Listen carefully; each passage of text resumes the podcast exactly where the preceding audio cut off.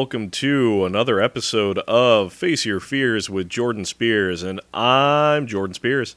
You may have noticed that there is a theme song now. That's pretty cool. It's courtesy of my buddy Dan, who made a theme song, which is super sick. So shout out to Dan. Thank you. I feel legit now, which is pretty fun. We're going to watch the 1980 movie Maniac tonight, directed by William Lustig, or Bill Lustig. I don't know what he goes by. He's got a first name and then Lustig, so that's pretty fun. I've heard good things. I have also seen the remake of this with Elijah Wood, which was pretty cool, but I have heard that the original is a lot more like gross and gritty and gnarly, which I'm real on board with. So we'll see. I assume I'm going to like it because I also dug Maniac Cop, which he did, 1 and 2. Both of them are awesome. Maniac Cop 2 actually might be better than the first one, although the first one has Tom Atkins, so it's kind of... it's a toss-up. But other than that, yeah, let's hop into the movie. Alright. Maniac. Alright, and we are back. And by we, I mean me. Because I'm just hanging out in my apartment watching this. Man, what a cool movie. It was a lot less of like a slasher movie and way more of like a character study. A lot more Henry Portrait of a Serial Killer over like Friday the 13th or The Burning. Like it's not really a fun movie. Like yeah, it's just like real mean and gritty and kind of grimy. It's really good though. Joe Spinell plays the main character, Frank Zito, who's the maniac. And he pretty much goes around and he stalks women and men. He's an equal opportunity killer. Yeah, he kills them and scalps women and puts them on mannequins. So that's pretty fun. Well, he puts the scalps on mannequins. He doesn't put the women. He scalps them and puts the hair on the head of the mannequin. He also has some very intense mom issues. And you find more of those out as the movie goes along. It doesn't beat you over the head with it. Like, you kind of... I feel like everything unfolds pretty organically.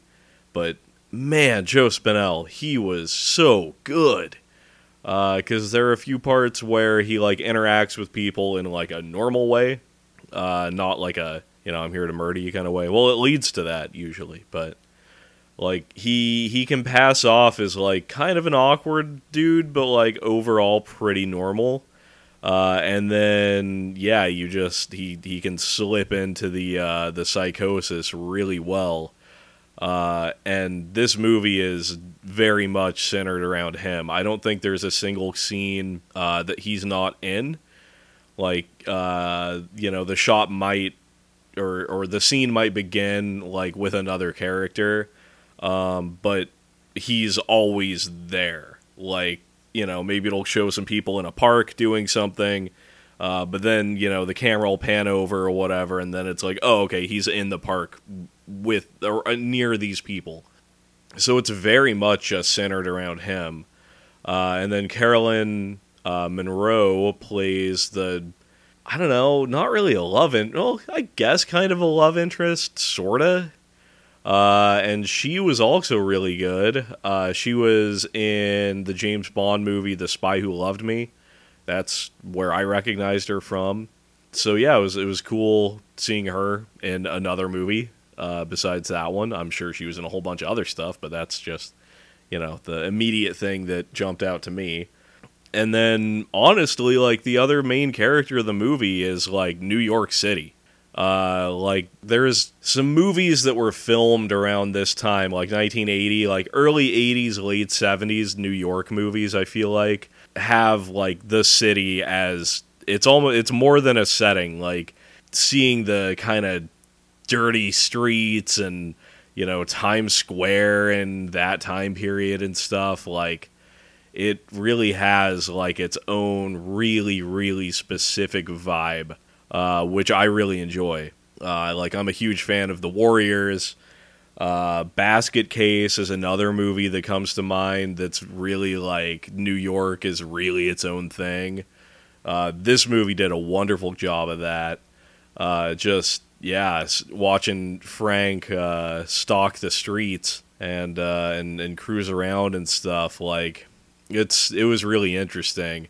I mean, I grew up on the West Coast, and so I haven't been to New York, but apparently it's not as gnarly as it was in the 80s. But I feel like in my head, whenever I think of it, I always think of, like, a movie like Basket Case, or now a movie like this, or just the way this one certain comic writer writes about New York, Garth Ennis. Like, I feel like he does an incredible job of writing about New York. So, you know, if you want to read some comics that characterize New York in an interesting way, check out Preacher, because that comic series is awesome. But anyway, back to Maniac. Tom Savini is also in this movie. He's not in it, like, a ton, but he's in it for a couple of scenes. And it's always kind of cool seeing Tom Savini, like, do more than just the special effects in a movie. Like, he always comes across as very memorable. His character in, like, Dawn of the Dead or From Dusk Till Dawn. He was great in that. And he's really good in this, too, for the, you know, scene that he's there. Speaking of Tom Savini, though, he did the effects. And, man, this is, like, peak Tom Savini gnarliness. He does a really, really good job of just, you know, there's some head explosions, or a head explosion, and that's awesome. I mean, it's Dawn of the Dead, you know, that level of quality of, like, ooh, man, that looks like a real head blown up. There's some stabbings and stuff, and yeah, all of that is just handled really, really well. The effects are top-notch. And, overall, this movie is just, like, I'm going to be thinking about it for a while. It's an uncomfortable movie, because, like, you are so centered on the main character and him just having a gnarly time. You get sucked in. And like I said, it is a lot more of a character study, I think, than, like, a run-of-the-mill slasher movie. It's good. I could definitely see myself throwing this into pretty regular rotation, because, man, Joe Spinell's performance in this is just, I mean, it carries the entire picture. And he also co-wrote it, and so I feel like co-writing it and then playing, like, the main character, I feel like that's, like, you almost have an advantage as, like, an actor, because, like, since you wrote the script and everything, like, you're already in the mindset of the character because you, like, helped make it. Also, I'm completely talking out of my butt right now. I don't know. I've never acted in a movie or anything. I did a couple of real short things, but I've never, like, written and then, you know, all that stuff. But I just feel like you would be able to, you know, just get way more inside the mind of the characters and stuff if you had a hand in creating them. And so, yeah, he's really good. And then, like, there's just some cool camera stuff. There's a point where blood, like, comes down over the camera, like, the lens, and that was really neat. The movie does a really good job of building tension. I don't get scared or, you know, nervous. Like, I don't feel nervous or anything when I watch movies. But there was one scene where he's inside a woman's apartment that actually, like, got me, which was pretty cool, because, I mean, it just never happens. So, you know, thank you for making me feel something, Bill Lustig. I appreciate that. I don't get to feel my heart race when I'm watching movies too much. So definitely dig it. But yeah, like it really does do like a great job with the tension and stuff too. Like there's a chase scene that goes through like the subway and stuff, and like that was really cool and really well done. And I mean, when I say like the movie's uncomfortable, like there are parts where like I wouldn't say that it goes on too long with like the killing, because, you know, I like special effects and gore and all that stuff. I feel like it goes on for a realistic amount. Like there's a strangling scene, and yeah, it lasts a while, but it's not gratuitous, I guess, is how I would say it. Like it lasts a while because it takes a while to kill somebody that way. From what I've heard that it takes several minutes. Man, yeah, it's intense. Just it really is. I would say if you can handle, like, if you think that you have like a strong constitution, definitely give it a shot. I thoroughly, like, 100% recommend this movie.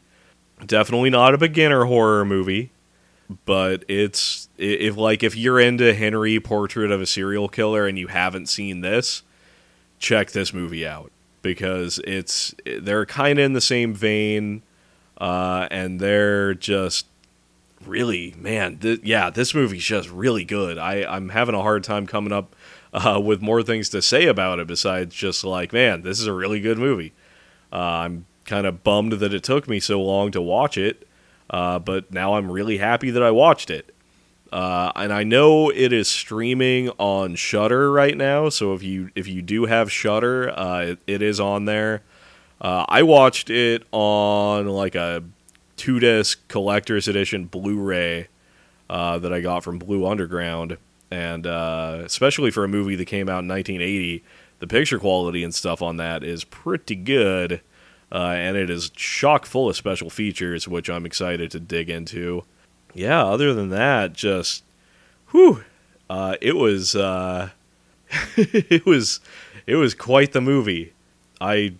Man, Joe Spinell, I can't say enough about how great of a performance he put on. And the score and stuff was really good. It almost felt like an Italian movie. And I don't really, like, I haven't seen a ton of Italian horror movies, but, like, they kind of have this certain vibe. And I feel like this movie kind of had it, but I can't quite put my finger on how or why.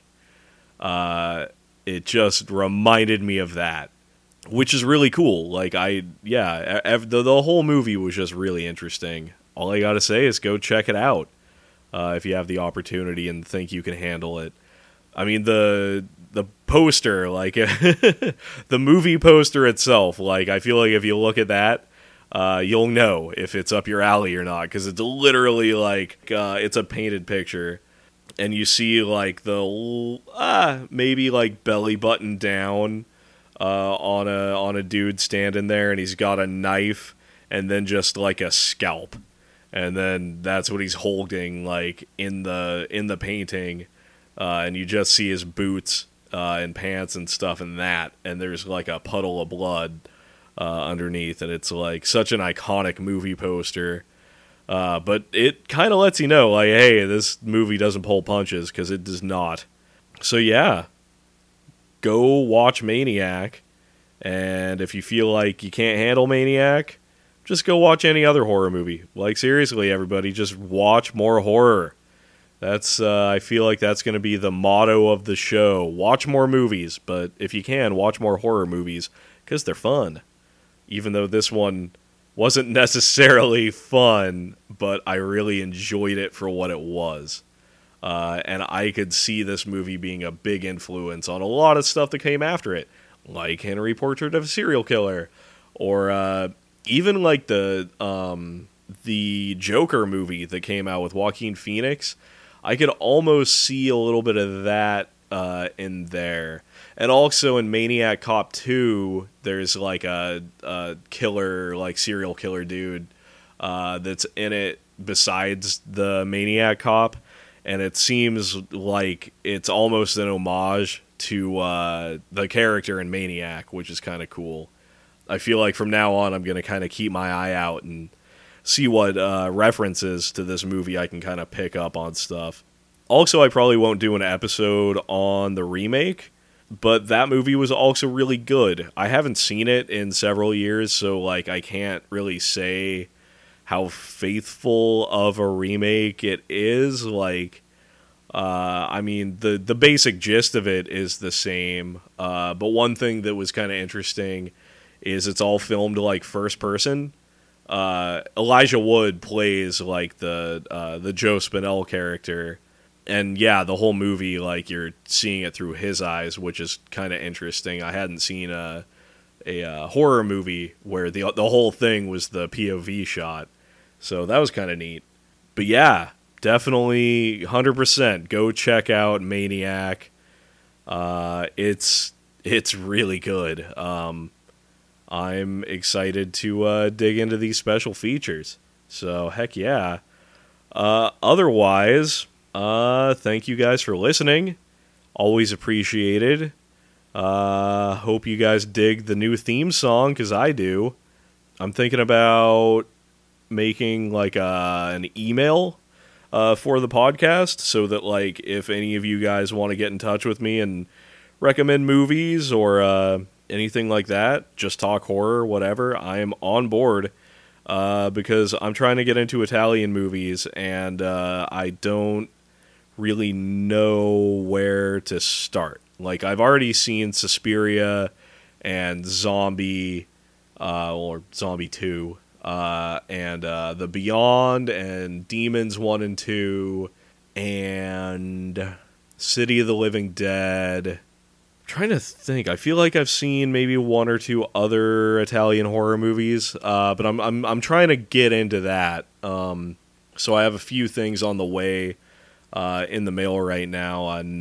Stage Fright is on the way, which I'm pretty excited to check out because I saw a trailer and it looked really cool. I just got Delirium, which looked really neat, based on little bits and pieces of it that I saw in this really cool horror documentary called In Search of Darkness. They're both... There's two of them. They just announced a third, and they are both on Shudder as well. So they're long. They're like 4 hours each. So if you got the time, 100%. Like, I cannot recommend In Search of Darkness enough. Check them out. They're really good. It's one of those things where I watch it. I've seen them a couple of times each. But every time I'm like, all right, like filling up my Amazon cart to buy more movies as I as I watch it. So yeah, if you guys have any recommendations for Italian horror that I haven't seen, that, you know, aren't stuff that I listed. I also just got Nightmare City. I don't remember if I said that or not. And then... Ooh! Went and saw the new Candyman movie on Sunday, and that was absolutely phenomenal. I really, really enjoyed it. Candyman is one of my favorite horror movies of the 90s. So seeing this, the new one, was just really cool. They expanded on the lore in ways that I thought was really, really great. And that's kind of all I have to say about that. I mean, I feel like I'll do an episode on it, when it eventually comes out on Blu-ray, and then I can give it a rewatch. So yeah, other than that, I hope you guys are having a good week or day or whatever. And, I will talk to all of you again soon. Oh, also follow me on social media and stuff. It's the initials of the show for my Instagram, and then I have a Facebook group that's just the title of the show, and I don't have a Twitter or anything yet, but when I make one, I will let all of you know.